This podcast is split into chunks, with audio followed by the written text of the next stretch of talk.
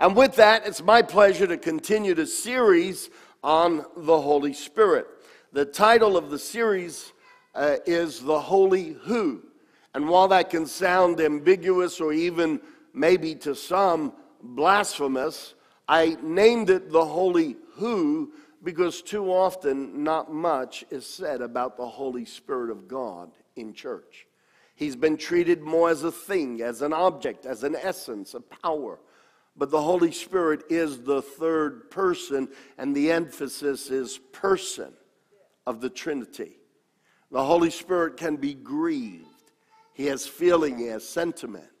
He will comfort us, Jesus said. He will lead us, he will guide us, he will reveal things to us. He has intelligence. This is the third person of the Trinity uh, God the Father, God the Son, and God the Holy Spirit. And for those of you who have been here, uh, you've heard me say, and for the benefit of those who are just coming in for the very first sermon in this series, it is not too different from the fact that we are a triune being. Every one of you can see who Rob Scarallo is by the flesh. And I'm looking forward to the day where I trade in this bag of bones. We were singing that first chorus and says, This bag of bones. And I turned to uh, Kathy and I said, The older I get, the more that seems to be a fitting description. This bag of bones. Uh, but we will trade it in and I'm going to get a new body. It's going to be an incredible body. I think this body's pretty cool. Isn't the body an amazing thing? You know, I've been working, doing some renovation work on my house, and I sweat like, you know, I just sweat a lot. So it's been pretty hot, and I'm usually in shorts and no shirt. I am the darkest I have ever been. Pastor Carlos and I actually pass for twins now. But one of the things that amazed me is that as I'm working over there at the house, I get scratched, I get cut, I get bruised. Uh, all sorts of things happen. You know, put tools in my hand and anything can happen. It's all possible. And uh, what amazes me is this bag called skin, how it rejuvenates, how it heals, how it, you, you could puncture it. I don't know of many things I can puncture and it just heals itself. It comes back together. I get scraped, I get scratched, I get cut. Uh, you'd be amazed at what I'm capable of doing. and this bag of skin just heals itself. You know me by the flesh. Some of you know me by my soul, the person of who I am. And then God knows me by my spirit and that deep, intimate relationship. We are spirit, soul, and body. Anyway, last week I mentioned the fact that all four Gospels, not every story is mentioned in all four Gospels. Not every statement Jesus makes is mentioned in all four Gospels. But in all four Gospels and in the book of Acts, this statement is repeated in all five of these books, John baptized with water, but Jesus will baptize you with the Holy Spirit. And surely God, by His Spirit, puts special emphasis on this truth that of the few things that are repeated in all four Gospels, let alone also again in the book of Acts, this one truth is penned over and over again. And if you believe in a God who is sovereign, then surely you have to agree God put some preeminence, some importance on this fact. John baptized with water, Jesus will baptize you with the Holy Spirit. We saw very clearly that the baptism in the Holy Spirit, an infilling, a deeper touch and leading of God's Spirit is referred to as God's promise. And last week I read a couple of scriptures, Luke 24. 49, I'm going to send you. Jesus says, I'm going to send you what my Father has promised. but stay in the city until you've been clothed with power from on high. God had a promise. You know, when I give gifts to my kids, I'm probably just as excited as they are. And I'm anticipating them unwrapping that gift. I'm anticipating their reactions and their responses. How many parents know what I'm talking about? And when your kids were only, you know, two years old, you're full of anticipation. Inside of that Christmas wrapping or birthday wrapping is this really cool gift. And the truth be told, it's what you wanted when you were a little kid, and now you're living vicariously through your child. And you can't wait till they open it up and they're as excited about it as you are and they get to the wrapping paper and they rip off the wrapping paper and they get to the box and they're fascinated with the wrapping paper in the box. and you think, why did I spend all that money? so you start to play with it under the guise that you're showing them what it can do. And then you play with them because you really want to play with it. But I think about how the word says, don't forget, Jesus is about to go up to a heaven. He had already risen from the dead, and he, he reminds them, don't forget, God has a promise waiting for you. We think about the coming of Christ and the crucifixion and the resurrection, and that was the be all and end all. And it sure was the be all, but it's not the end. God has promise after promise after promise. And there is no greater gift than the gift of Jesus Christ without question. But there's an equal gift, and that's the gift of His precious Holy Spirit. Because how are we going to put greater value on one entity of the Godhead? Jesus is God's great promise to us. In fact, you know, we all know that when Jesus died on the cross, in that very moment, the Bible says that the curtain in the temple was ripped from top to bottom.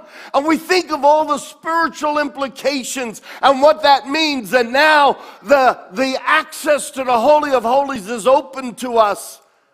But this morning, as we were worshiping, I saw another side of it. I saw a side not from our perspective, I saw a side from God's perspective. And I got to be honest, as we were worshiping, I started to laugh. Because I saw the curtain being torn from top to bottom as the father was excited that the promise of his son, the promise of being washed in the blood of Jesus Christ, the promise of humanity being reconnected with him was such an amazing gift. He ripped the curtain open so that we could receive the gift inside. Hallelujah.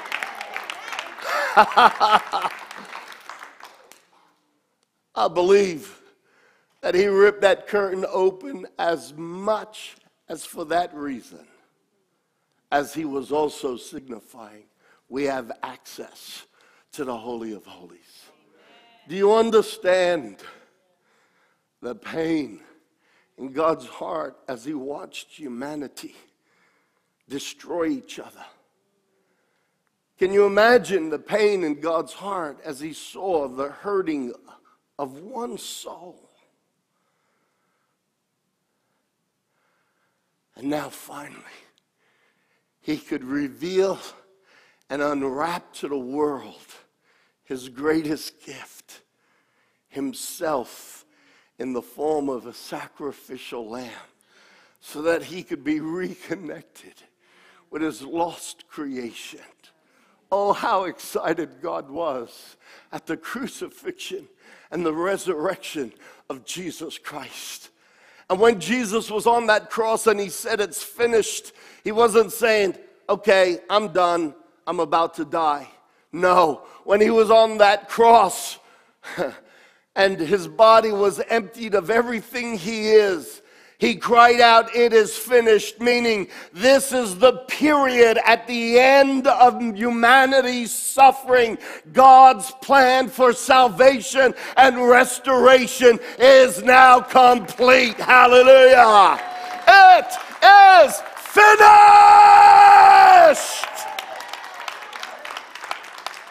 The tyranny and the rulership of demons over humanity has come to an end in Jesus Christ. Hallelujah.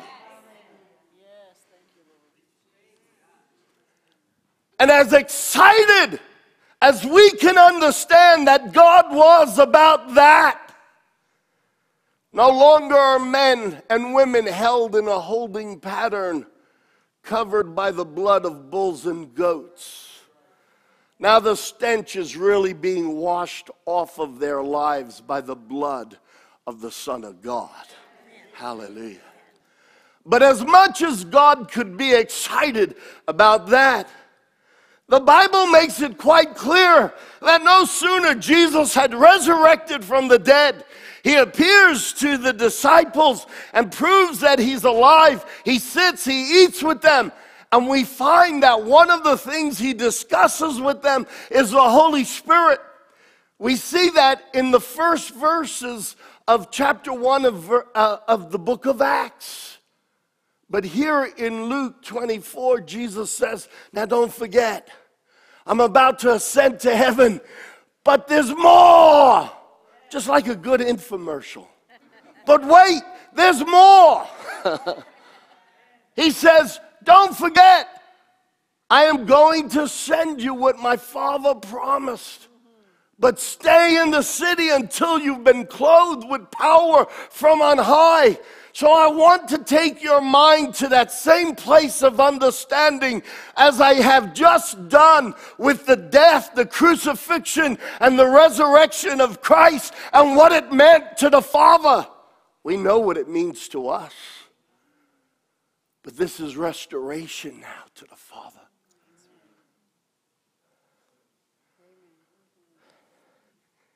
Like every one of us, we stumble, we stray, we walk away. And a preacher in his life is no different than everyone else. You ever notice in Hebrews it says God chose a high priest, Jesus, who could identify with our pain, with our suffering, with our wrongs, right? And even when he calls priests made of flesh, he pulls people who are very much just like us. Everyone repeat after me. Most of us, Most of us. are like the rest of us. Absolutely.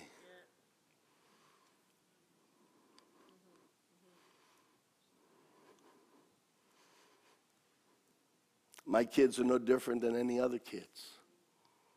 And while sometimes churches put a higher expectation on the kids of a pastor, they're just the same. And so my son, Robbie, together with my two daughters, Amy and Amber, I love my kids deeply. I will gladly lay down my life for them.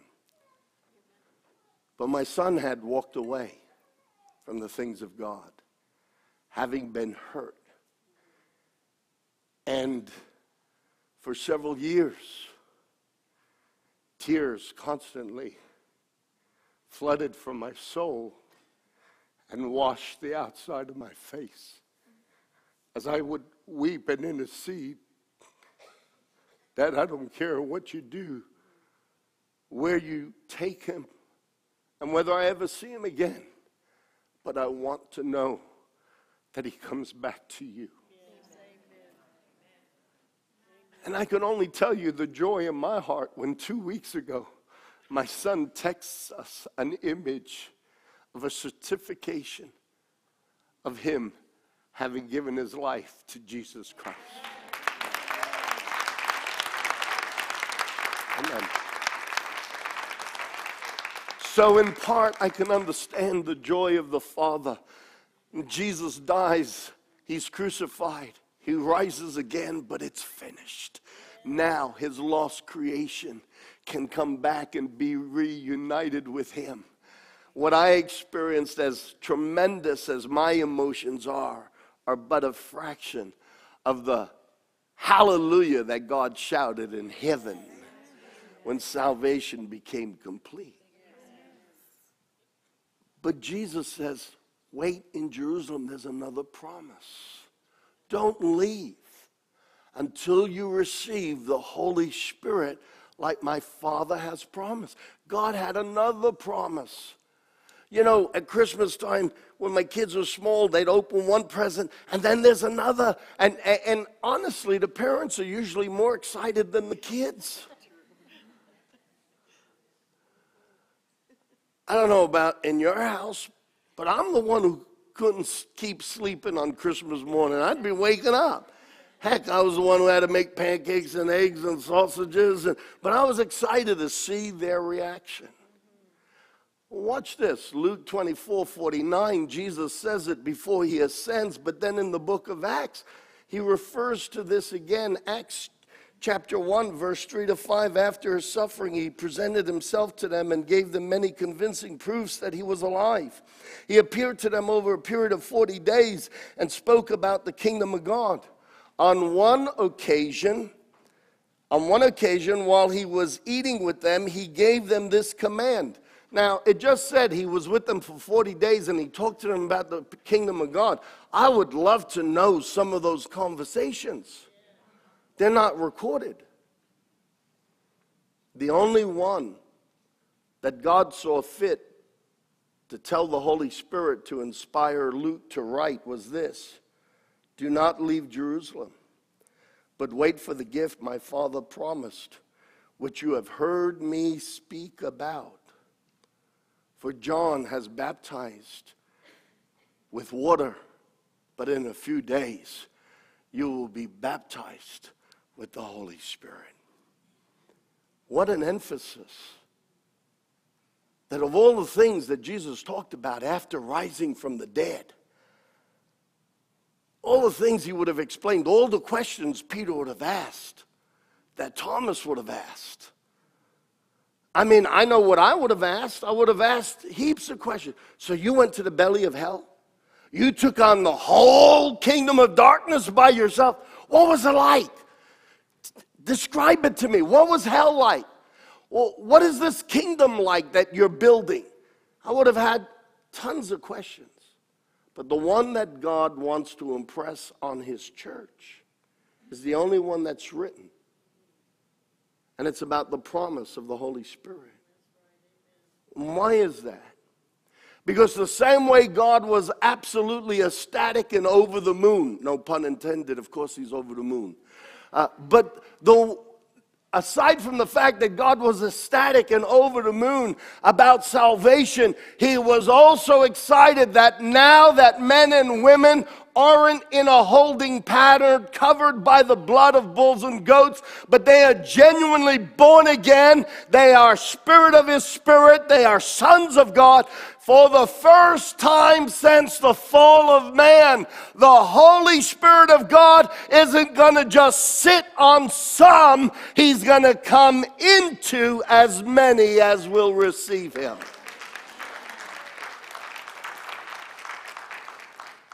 And of course, God is excited.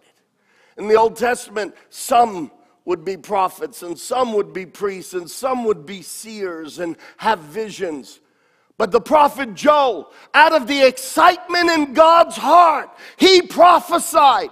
Now, whatever you believe about the gifts, you have to agree that Joel, the prophet, prophesied by the Spirit of God. And God, in his excitement, said, In the last days, in that last age, in that last time period, I'm going to pour out my spirit on all flesh, and they're all going to prophesy. They're going to dream dreams. They're going to have visions. Supernatural things are going to take place. I don't know why some want to take God's thrill of the party away and say, well, that's not for today. I got news for you. We're more in the last days today than when Joel prophesied it and when Peter repeated it on the day of Pentecost. God's excitement about the promise should be our excitement about receiving it. Can I get an agreement? Acts chapter 2, after the Holy Ghost came down in the form of a tongue that was on fire. I don't know if you've ever been in the meat section of a supermarket and seen an ox tongue. Not the most glamorous thing. And here's a tongue on fire on people's heads. And they started speaking languages they hadn't learned. And so some bystanders are hearing them. They came from around the world, converted to Judaism to celebrate the, the, the spiritual religious festivity of Pentecost. And being from different quarters of the earth, they heard people praying in their language. And they started to joke and say they're drunk, they're mad, they're out of their mind, they're demon possessed. Since when does God have to measure up to men's rules? Let God be God and let him do what he does best. And if God is supernatural, then he does the supernatural best. Amen.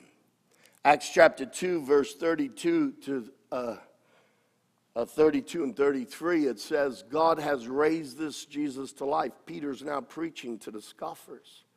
And he says, We're witnesses of it. This Christ was exalted to the right hand of God and he has received from the Father the promised Holy Spirit. Notice how it's the promised Holy Spirit. And has poured out what you now see and hear. This was God's big promise, just like the Son was God's big promise. Do you know that to those who want to object to the concept of an ongoing baptism of the Holy Spirit still for today, in Ezekiel, God prophesies. He says, The day's coming I'll write my laws not on hearts of stone, but I will write my laws inside man on hearts of flesh. And that speaks of a new nature. We had a fallen nature from the first Adam, we get a new nature from the last Adam. And the laws of God are intuitive to us because we're born of His Spirit. And so they're not just decrees written in a book that we try to obey. We have received, not just positionally, but practically, we have received the righteousness of God by faith through Jesus Christ. And there's a new law written inside of us, and it's a law that is imprinted into our spiritual DNA so that we could produce righteousness. Can I get an amen? But in that same prophecy, it says, I will give them a new heart. And I will write on their hearts of flesh my laws. And it says, I will give them a new spirit. The coming and the unveiling of Christ was the beginning of man getting a new heart, a new nature. The same way we bore the likeness of the first Adam. How much more, if this is God's plan of redemption and salvation, we're going to bear the likeness now of the last Adam. Hallelujah. And where we've been subject to the spirit of world, he's going to give us a new spirit, his Holy Spirit. Where we were led by the spirit of darkness, we'll be led by the spirit of God. Romans 8, therefore, those that as many as are sons of God are led by the spirit of God. You understand the excitement in God's heart? His kids are coming home, and now instead of listening to a sinful nature, instead of listening to demonic voices, they will actually start to function from His Spirit, and there will be a connection spirit to spirit, and they will be led, they will hear, they will be guided. The Holy Spirit will tell them things yet to come. Jesus said that. That's prophetic. And yet people mistakenly believe, well, that's not for today anymore. And yet Jesus said one of the functions of the Holy Spirit is that he will tell you things yet to come. That's prophetic. God's excited about this, the promised Holy Spirit. And so Peter says they have received from the Jesus has received from the Father the promised Holy Spirit and has poured out what you now see and hear. Verse 37 to 39. When the people heard this, and in between is the message of salvation, he tells them how to get saved.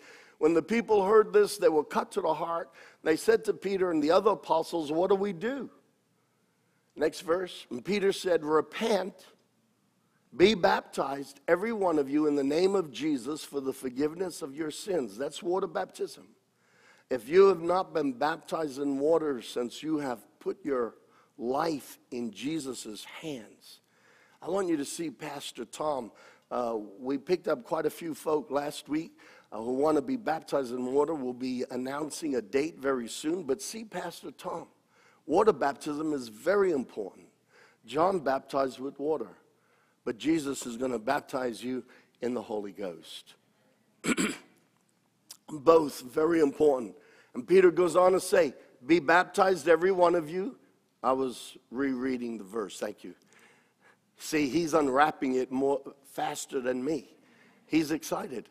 Be baptized, every one of you, in the name of Jesus for the forgiveness of your sins, and you will receive the gift of the Holy Spirit. Next verse.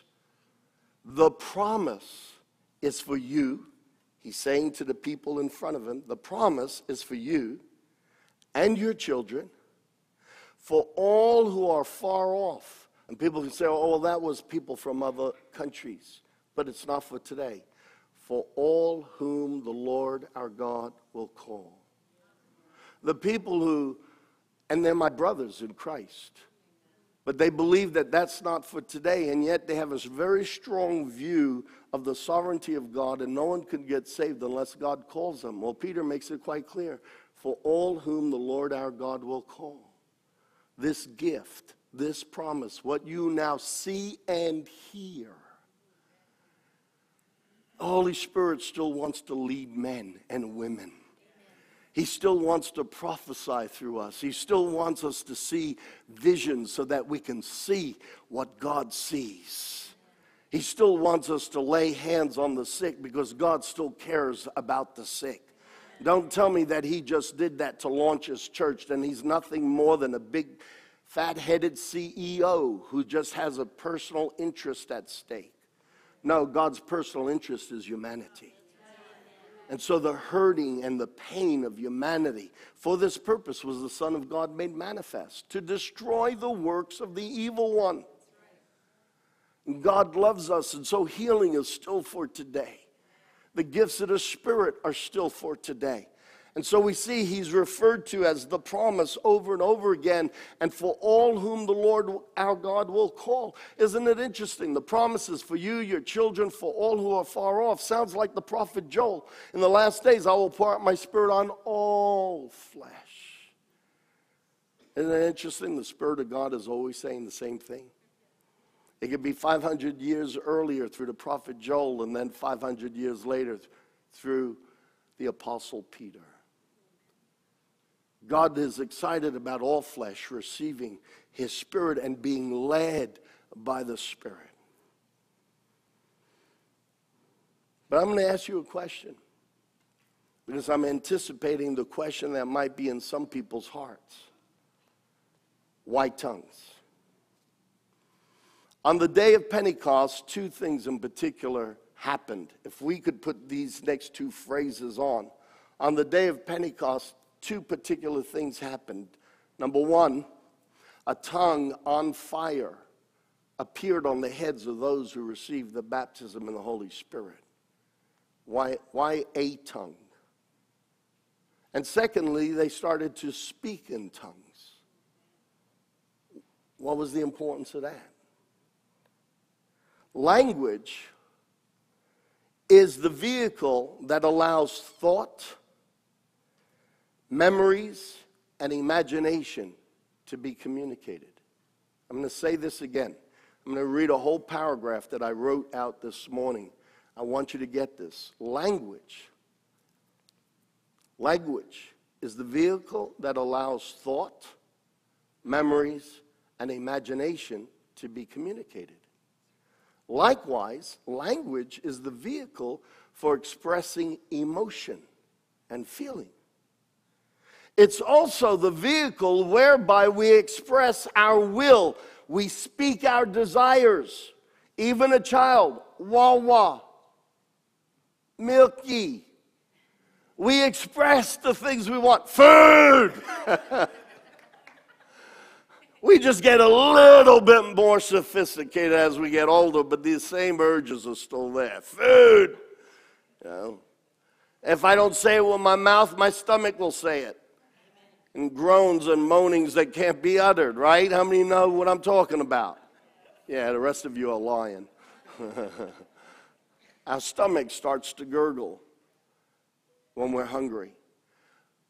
So, language is a vehicle that allows thought, memories, imagination to be communicated. Likewise, language is the vehicle for expressing emotion and feelings. It's also the vehicle whereby we express our will. I want, I need, and we speak our desires. Let's go to the next part of what I wrote. What I find fascinating about this is that the function of thought and emotions and will are the functions of the soul. You see, both in the Hebrew, whenever the Bible talks about the heart, in the Hebrew, it is the word lebe. And in the Greek, it's the word cardia. And both in the Hebrew and in the Greek, the interpretation of the word heart is the realm of the mind, the intellect, the emotions, and the will. Well, isn't it interesting then that language is the expression or the vehicle of communication for the mind, the emotions, and the will. It is how the soul communicates. How many of you are following me so far? In uh, the first place that needs to be affected by the baptism of the Holy Spirit is our soul. Look, when the first Adam sinned, the Bible says in Romans chapter 5 that the first Adam made us sinners. You're not a sinner because you sinned, you sinned because you were made a sinner. That word made in the Greek is kathistemi, and it literally means the mold of who you are was changed. Constitutionally, you were changed in your fabric, in the fiber of your soul, there was an alteration, a mutation. A mutant mutated you.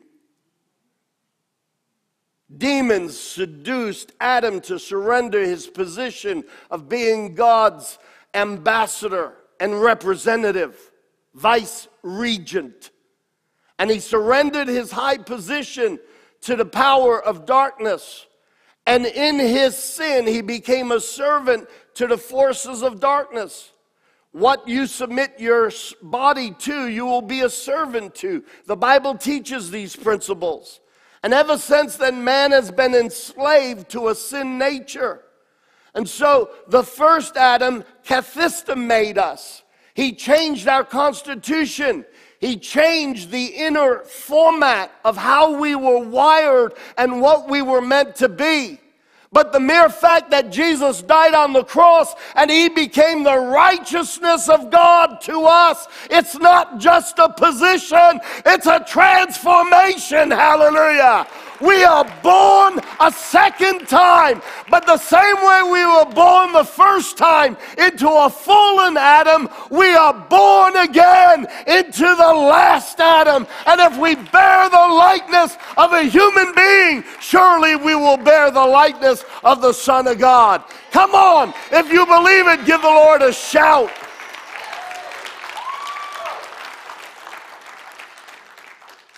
Isn't it interesting that the manifestation of the fullness of the baptism of the Spirit is in a tongue on fire and people talking in tongues and language, which is what the tongue does, is the communication of the mind, the emotions, and the will. When man fell, what became fallen? His spirit? No, his soul. James talks about what causes a problem inside of us and the envy and the bitterness and the jealousy and all of these. You know what they are. Turn to somebody, look at somebody, and say, I know what they are. And you know what they are too. Our soul caused conflict within us. Our spirit wasn't fallen, but it became dormant until we got born again. The spirit never got touched by a fallen nature. Your soul did.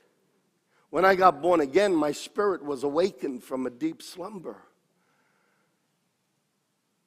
My soul gets touched as I'm born again. I've been given a new nature. And the Holy Spirit, when I'm baptized, and even when I'm a Christian, whether I've spoken in tongues or not, He starts to affect my soul.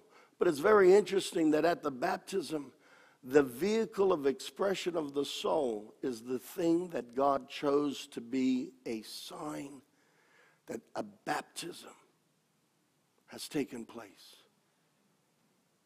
And I think it's absolutely amazing.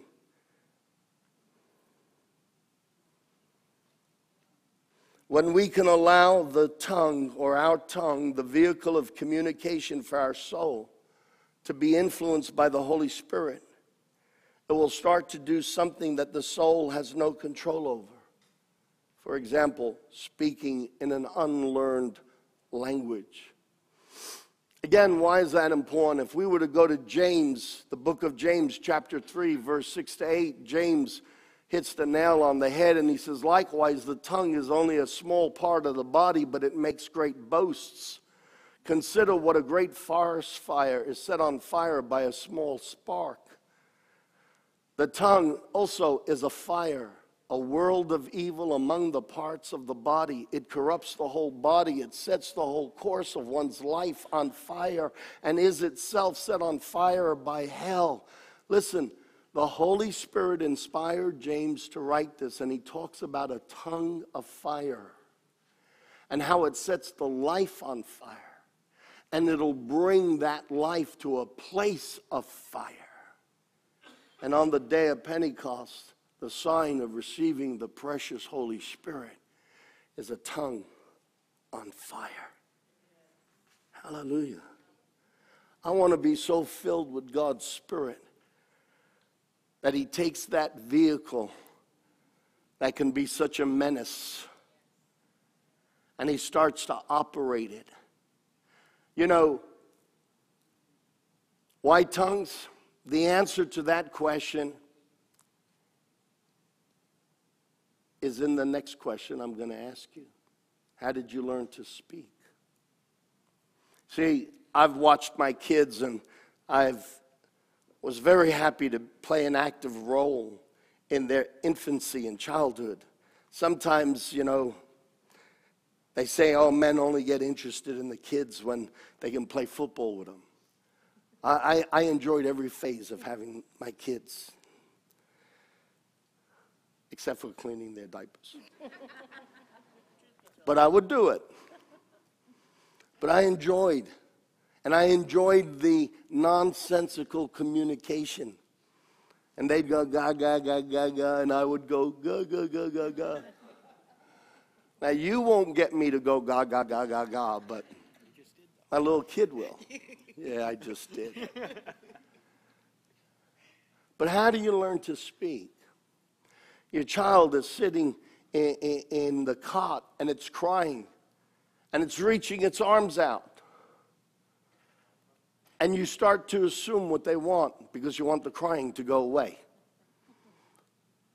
Pick up, pick up. You want mommy to pick you up? And you pick them up and they stop crying. And the kid over and over and over again hears, pick up, pick up. You know what they're wanting, or you're guessing because their arms are out. And then they're sitting in a baby chair, and they're reaching. Ah, what do you want? What do you want? Pick up? Ah, you pick them up. They're still crying, and they're reaching towards the kitchen. Ah, water, water, or uh, you know, my granddaughter. They call her, her milk bottle, Bubba Night Night. She gets a bottle of milk and goes to bed. And they lean towards the kitchen, ah, and you start going through all the lists. And, and, and finally, you realize they want milk, and you give them milk. And the kid starts to learn milk or whatever baby name you give it. And little by little, they start to recognize sound.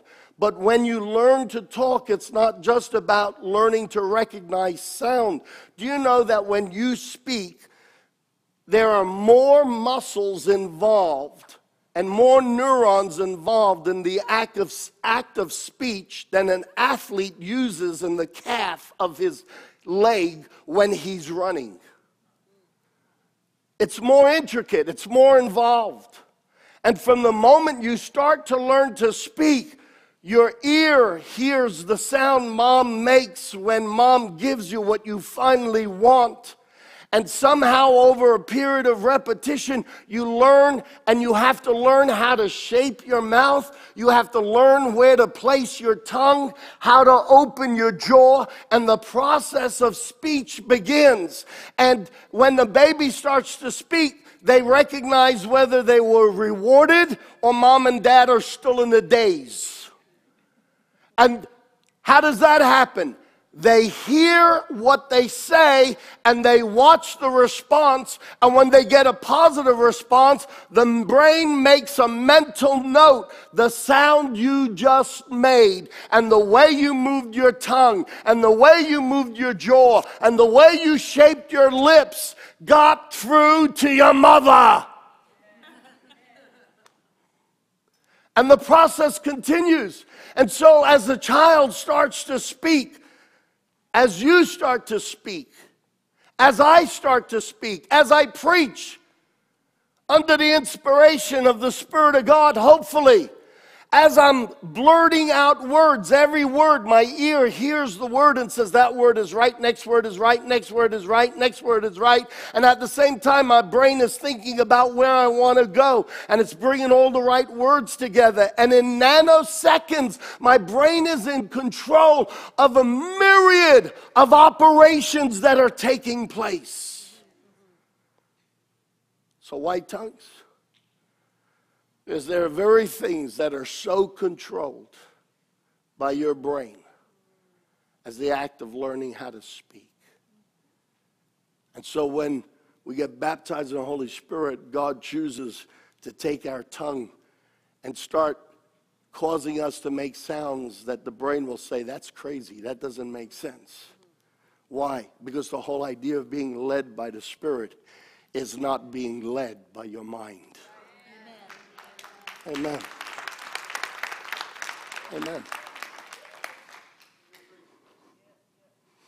You see, I want you to have visions. I want you to get words of knowledge. Joe, in my life, and it's still happening, we carry baggage from our childhood. And I find there are still things God's healing me of. And when I pray, He at times, he'll bring my imagination back to an event early in my childhood. And suddenly he reveals why I still act out a certain way. That's like a word of knowledge, but it's a word of knowledge for me. Sometimes God can give me a word of knowledge for people. It's like Lynn had asked me to pray for a relative and in the prayer meeting, she had asked me minutes before, and in the prayer meeting, suddenly, I'm not even thinking about the relative. And the Spirit of God said, This happened, then this happened, then this happened. And then when I talked to Lynn and I voiced that, and we all prayed for this relative, she said, uh, Yes. And without revealing anything, uh, details I didn't know were confirmed. Okay? Being led by the Spirit. God wants His church to be supernatural, God wants His church to be miraculous. He wants his sons and daughters to prophesy. He wants them to have visions. He wants them to lay hands on the sick and see people healed. He wants to cast out devils through you, the priesthood. Isn't it interesting? The priesthood in the Old Testament, a very select few, they could prophesy, they could have visions, they could do supernatural things. Hello, we, the church, everyone born again in the new covenant, are priests. And this is for your sons and your daughters. As many as are far off and as many as God will call. Amen. So, why tongues doesn't make sense. No, it makes the most sense. Because the tongue is like a rudder on a ship and it can steer the ship.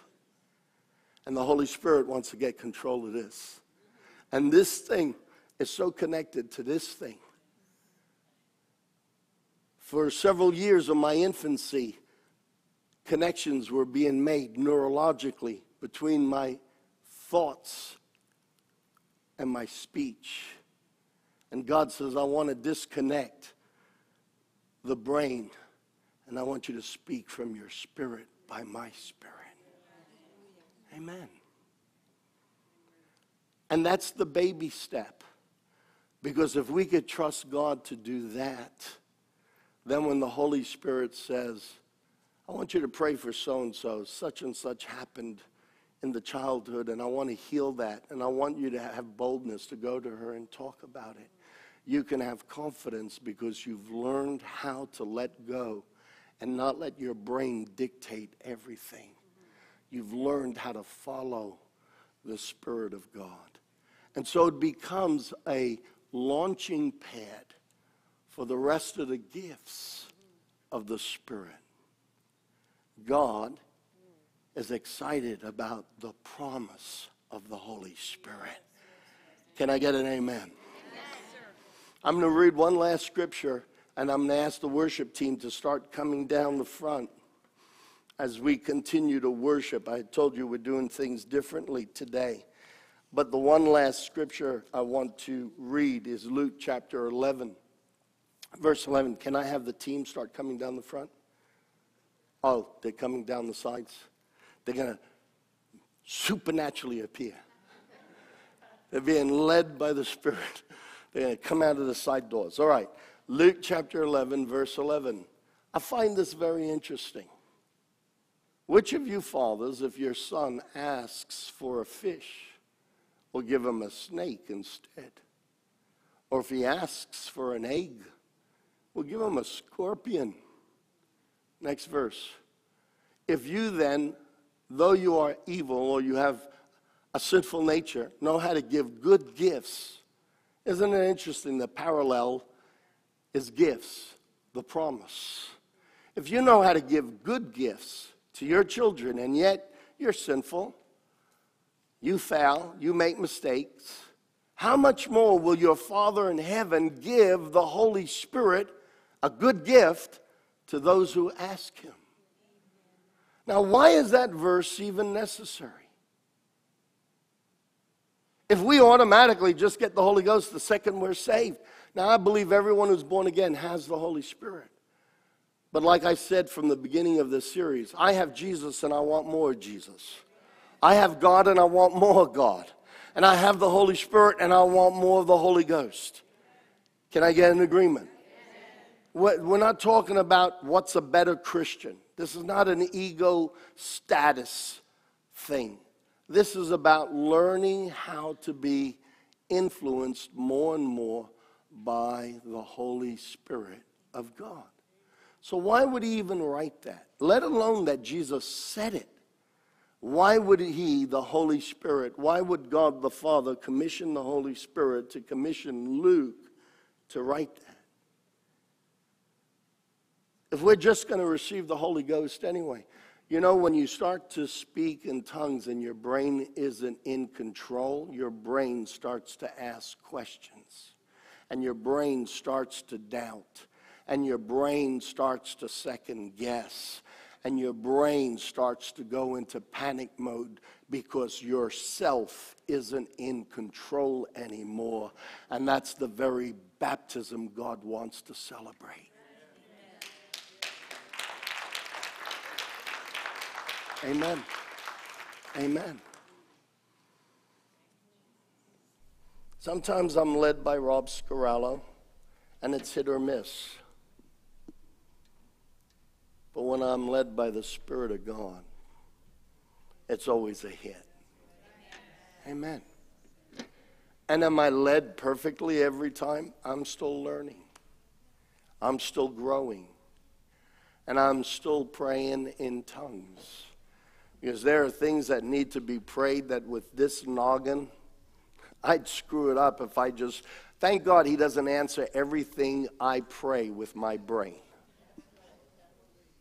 But there are things he does want to answer, and so through the Holy Spirit and the gift of being able to pray in tongues, my spirit prays by his spirit exactly what needs to be covered. It's a powerful thing. We don't get tongues and we've arrived. No. You get the Holy Spirit when you're born again. And you get more and more of the Holy Spirit if you push into more and more of the Holy Spirit. And tongues is not the arrival point, it's a launching point. Amen. I grew up as a Pentecostal, and I thank God for my roots, but not everything was right. And we, we used to, once we got the ability to start praying in tongues, it's like, okay, we shut the show down we have tongues, and for the rest of our lives, all we ever did was talk in tongues. And God forbid if someone prophesied, it was like, wow, revival just broke out. And this is meant to be the norm. In the last days, I will pour out my spirit on all flesh. Young men, young women will prophesy, they'll dream, they'll have visions, they'll hear from the Spirit, they'll be led by the Spirit. You want to play politics? Let's play politics in church for a moment. The reason why America is in such a desperate state, I'm not just talking about this presidency. Don't get, don't sideline me to a party. I'm not going there. I don't care which presidency, the last one or this one. America's in a mess morally and spiritually. Yeah, we desperately need help. But that help isn't going to come from the White House. And the time that American Christians get it through their heads that the answer isn't in Washington, D.C., the answer needs to come to Washington, D.C. via the Holy Spirit and via the church of Jesus Christ. How obnoxiously convenient for us to think that the answer lies in our vote. What a slap in the face to the government of God. And the government shall be on his shoulders. And the end of that government will never come. And then we, the church here in America, America's hope is hoping for something in the flesh. The best thing you can do as an American citizen for the nation you live in, and hopefully you love it and respect it with all of its faults. And there are some. But the best thing we could do for this country and the best thing we can do for the world is to be the sons of God we are destined to be. Full of Christ and full of the Holy Ghost. Amen. And if you're getting annoyed right now because of what I said about politics, it just goes to show how much we put our trust on the arm of flesh.